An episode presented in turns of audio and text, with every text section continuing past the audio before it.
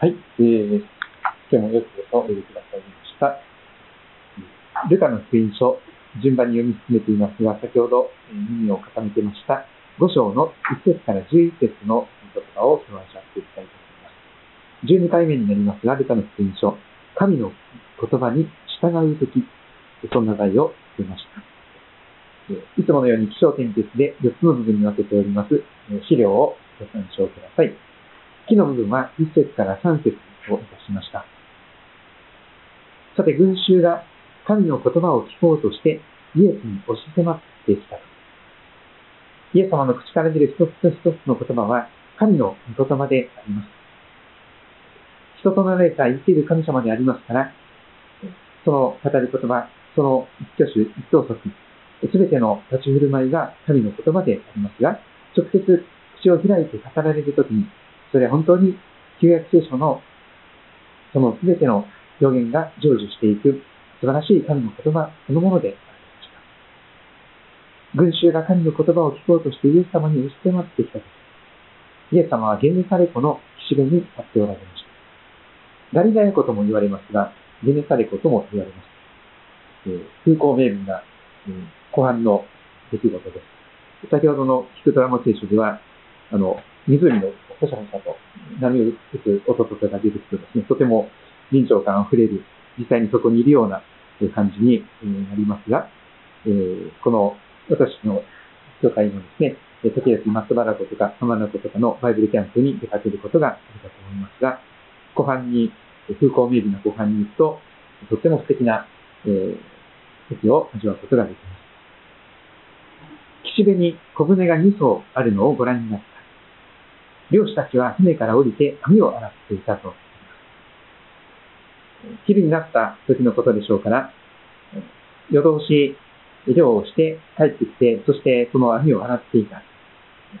そのような状況であったことを思います。その時イエス様はそのうちの一つ、シモン・ペテロの船に乗ります。そして陸から少し漕ぎ出すようにとお頼みになったと。そして腰を下ろし、船から群衆を教え始められたと。あまりにも群衆が教え合いしてきますので、少し船を持ってですね、距離を置いて、そこから、波打ち際にいる人たちに向かってお話をなさる。そんな姿が、これが木の部分です。章の部分は4節から5節。話が終わると、シモンにイエス様は言われます。つかみに漕ぎ出し、網を下ろして、魚を取りなさい。するとシモンは答えます。先生、私たちは夜通し働きましたが、何一つ取れませんでした。まず彼らがどんな一日を過ごしたのか、特に夜ですね、どんな夜を過ごしたのか、そのことが記されております。私たちは夜通し徹夜で働きました。でも、何一つ取れませんでした。ということが言われています。もうすでに、あの手この手を尽くして、プロの漁師がですね、漁をしたのです。でも、一匹も取れなかった。まあ、そういう時は坊主というふうによく言うんですけど、何も取れない。まあ、魚釣りとかですね、よくあることであります。私も経験がありますが、浜名湖の湖畔に行ってですね、釣り糸を垂れて、そして黒鯛というかですね、浜名湖は汽水の淡水と海水が入り混じるところですから、結構海の魚と比べていろんな種類の魚がいるんですけど、キビレチヌというですね、尻尾がこう、尾びれとか背びれが黄色いチヌが出てくるんですけど、黒鯛が。それを狙ってですね、一晩中釣り糸を垂れていたことがあります。ある晩はですね、朝までやってもですね、一匹も釣れないという時がありましたが、でもある晩はですね、ずっとですね、40センチぐらいのこれぐらいの貝が釣れてですね、美味しい煮付けを作ったりとかして、食べたりしておりました。しかし彼らはプロの漁師だったわけです。プロなのに、一日一生懸命頑張って、一匹も取れないというのはもう死活問題ですよね。非常に経済的に厳しい状況にすぐなっています。そしてもう、一生懸命力を尽くした後なので、もう網を洗って早く寝たいと、そう願っていたと思うんです。ところがイエス様はその彼らに向かって、つ間にこぎ出し、網を下ろして魚を取りなさいと言われたのです。魚というのは大体暗い時に釣れることが多い。朝間詰め、夕間詰めということで、朝晩もですね、暗くなりかけた時、明るくなりかけた時が一番釣れるんですけども、でも夜も一番釣れる時期であります。昼間はあんまり釣れないんですね。魚によりますけど。で、今更ですね、この明るくなった中で深みにこぎ出して、網を下ろして魚を取れと言われてもですね、もう一晩中やってもベタベタになってますと。もう本当に疲れてるので早く寝たいんですという心境だったと思いますが、でも彼らはそのことを申し上げながら、もう少し言葉を加えています。でも、お言葉ですので、網を下ろしてみましょう。彼らは漁師としてのプライドとか自信とかそういうものはひとまず置いといて、イエス様がおっしゃることですから、お言葉ですので、もう一度神にこぎ出して、網を下ろしてみましょうと、そんな風にイエス様の言葉に従う歩みをなさったのであります。これがポイントです。多くの人が神の言葉を聞くことは好んでなさるかもしれませんが、実際にその言葉に従っていくというところまで行く人はなかなか少ないんですよね。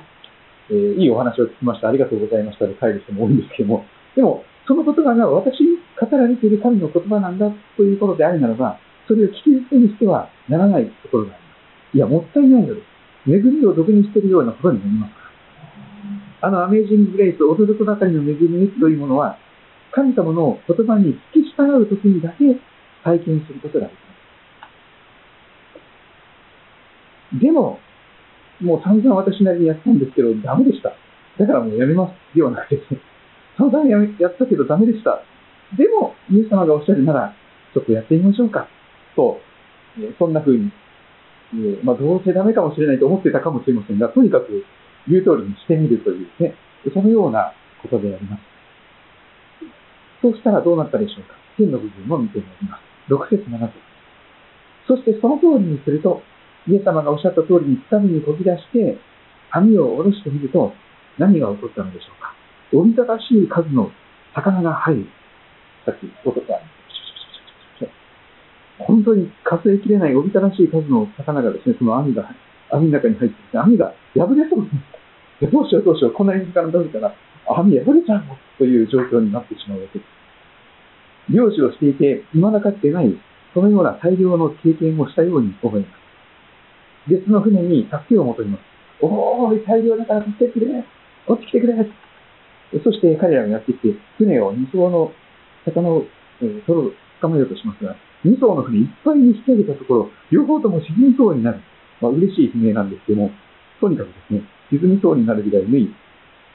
大量を増えてきました。そんな驚くばかりの祝福、神の恵みを体験したときに、彼は不思議な態度を、不思議な神様に対する、イエス様に対する応答をしていくことになります。8節からの言葉がそれに記録されています。これを見たシモンペテロ、あまりにもおびただしい数の魚が大量に取れてしまった。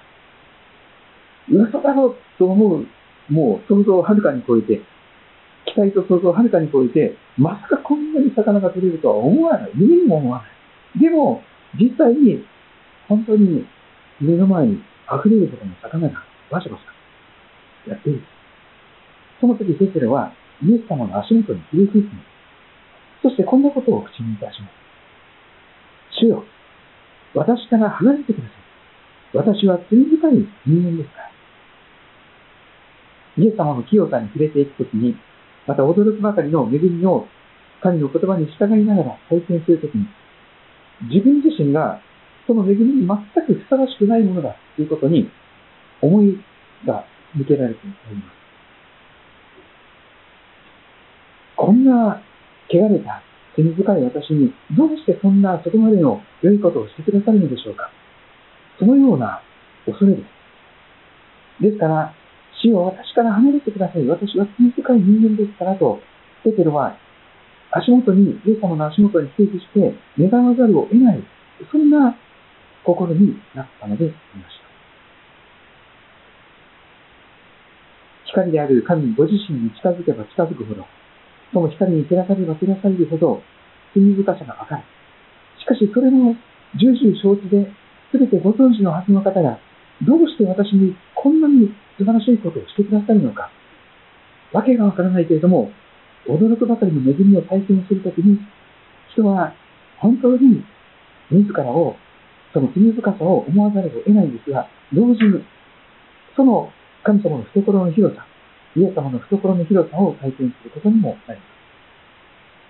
す。ペテロも一緒にいた者たちも皆、自分たちが取った魚のことで驚いた。こんなたくさんの魚を一遍に取ったことないよ。何が起こったんだ。イエス様のおっしゃる通りにしたらこんなにたくさん取れちゃったよ。いや。なんということだ。信じられない。これは奇跡だよ。自分たちの経験や勘や常識をはるかに超えて、イエス様が本当におっしゃった通りにしたときに大変になった。シモンの仲間のゼベダイの子ヤコブやヨハネも同じでありました。この時までは、この人たちはまだ12人の弟子たちの正式なメンバーになっていませんでした。やがて福音書を書くことになるヨハネとかですね、あるいはゼベダイの子ヤコブ、そのような人物も、またペテルも、まだ正式なイエス様の弟子として従っていたわけではなかった。ほとんど漁師として活躍していたようです。ところがイエス様はそんなシモンに言われるのです。恐れることはない。恐れなくてもいいよ。今からのうち、あなたは人間を、魚ではなくて人間を取るようになるのです。とおっしゃった。人間を取る漁師という言葉もありますけれども、聖書独特の言葉でありますが、イエス様はそのような人を綱取る、人を取る、そのような漁をするものになるとおっしゃっていました。その言葉に応答して11節、彼らはペテロとヤコブとヨハネは船を陸に捨てますと、全てを捨ててイエスに従ったと記されています。これが今日の結論の部分ですけれども、漁師をしていた。一晩一生懸命頑張ったけど、息も取れなかった。落ち込んで、意気消沈してですね、そしてもう網を洗ってすぐに寝て帰ろうかと思っていたら、イエス様がちょっと船を出してほしいと言われて、船を出して、しばらくすると深みにこぎ出して網を下ろせと言われた。いや、もう疲れてますから嫌です、みたいなことを言いたくなるようなことでしたが、でも、イエス様がおっしゃること、お言葉ですので、おろしてみましょうと従いました。その時におびただしい数の魚が入り、網は2艘の船を持ってきても破れそうになった、沈みそうになった。彼らはそんな中でイエス様の素晴らしさを目の当たりにし、この方はただ者ではない。まさに生ける神の言葉はご自身である。人となられた神の言葉はご自身、メシア・キリストなんだ。ああ、そうなんだ、この方はすごい方なんだ。今までお会いした方、どんな方よりもすごい。まさに神業をなさることができる方なんだ。それですから、彼は、畑の中に隠された真珠や宝を見つけた人のように、何もかも捨てて、すべてを投げ打ってでもイエス様に従っていく。すべてがちびやくさに見えたかもしれません。パウロに。今まで魅力的だったことを、今まで価値があると思っていたことが全部色あせて見える。こんなところで魚取りを一生やるよりももっとすごいことが言われている。なんと、魚じゃなくて人間を綱取ることができるものとして活躍してさせてもらえるというのです。彼らは本当によく分かっていなかったかもしれませんが、その時ですね、すべてを捨ててイエス様に従うという弟子入りをしていくことになりました。そのようにしてイエス様は12人の特別なお弟子さんたちを招いていかれた、その場面です。結論的なことは、神の言葉に従うとき、驚くばかりの恵みを体験し、人は変えられるという。今まで神様なんかどうでもいいと思っていて、祈りもせずに自分の力や自分の経験や自分の感じ手をですね、お仕事をしていた。自分なりにすればちゃんと結果出せて、そして生きていける、食べていける。それで満足していたかもしれません。しかし、イエス様はもっと素晴らしいこと、目が見たことのないもの、耳が聞いたことがないもの、人の心に思い浮かんだことがない、そんな素敵なことを計画なさって、そのような素晴らしいワクワクドキドキの、人を新しく、など、その人を新しく作り変えていくところの神様の働きに携わることができる、そんなものへとなるかったことを、皆様もそれぞれにね、聖書の言葉を、いろんな言葉をお聞きになっているかと思います。そんな中で、時にですね、神様が直接心に強く迫ってくださる時もあるでしょう。私についてきなさい。あなたを人間を取る漁師にしてあげよう。そんな言葉が響いてくる時があるかもしれません。いや、私はそんな不器用ではありませんからね。私はふさわしくない。いやですね。もっとやりたいことありますから、ちょっと言うかもしれない。聞かなかったりしますから、さようならとか言って、こういうふうに聞き流すこともできますけれども、でも、もし今日ですね、改めて、私についてきなさい。人間を取る漁師にしてあげようという主の御声が響いていらっしゃるならば、その声にですね、一歩従う決心をなさって歩み始めていただけたらなと思います。初めの一歩を踏み出すとですね、あとは全部神様が備えてくださっていて、お膳立てをしていてくださり、そして驚くばかりの恵みを次から次へと体験することができる。そして目の前で死にかけていた人が生き返っていくような、そういう奇跡を目の当たりにしていくことができる。これは本当に素晴らしいことです。この10月のですね、統計が出ましたね。たくさんの方が自ら命を絶ってしまっている。自殺をなさる方が激増しているというこの国の現実があります。この国だけではないでしょう。コロナの影響でですね、先が見えない。仕事がなくなっていく。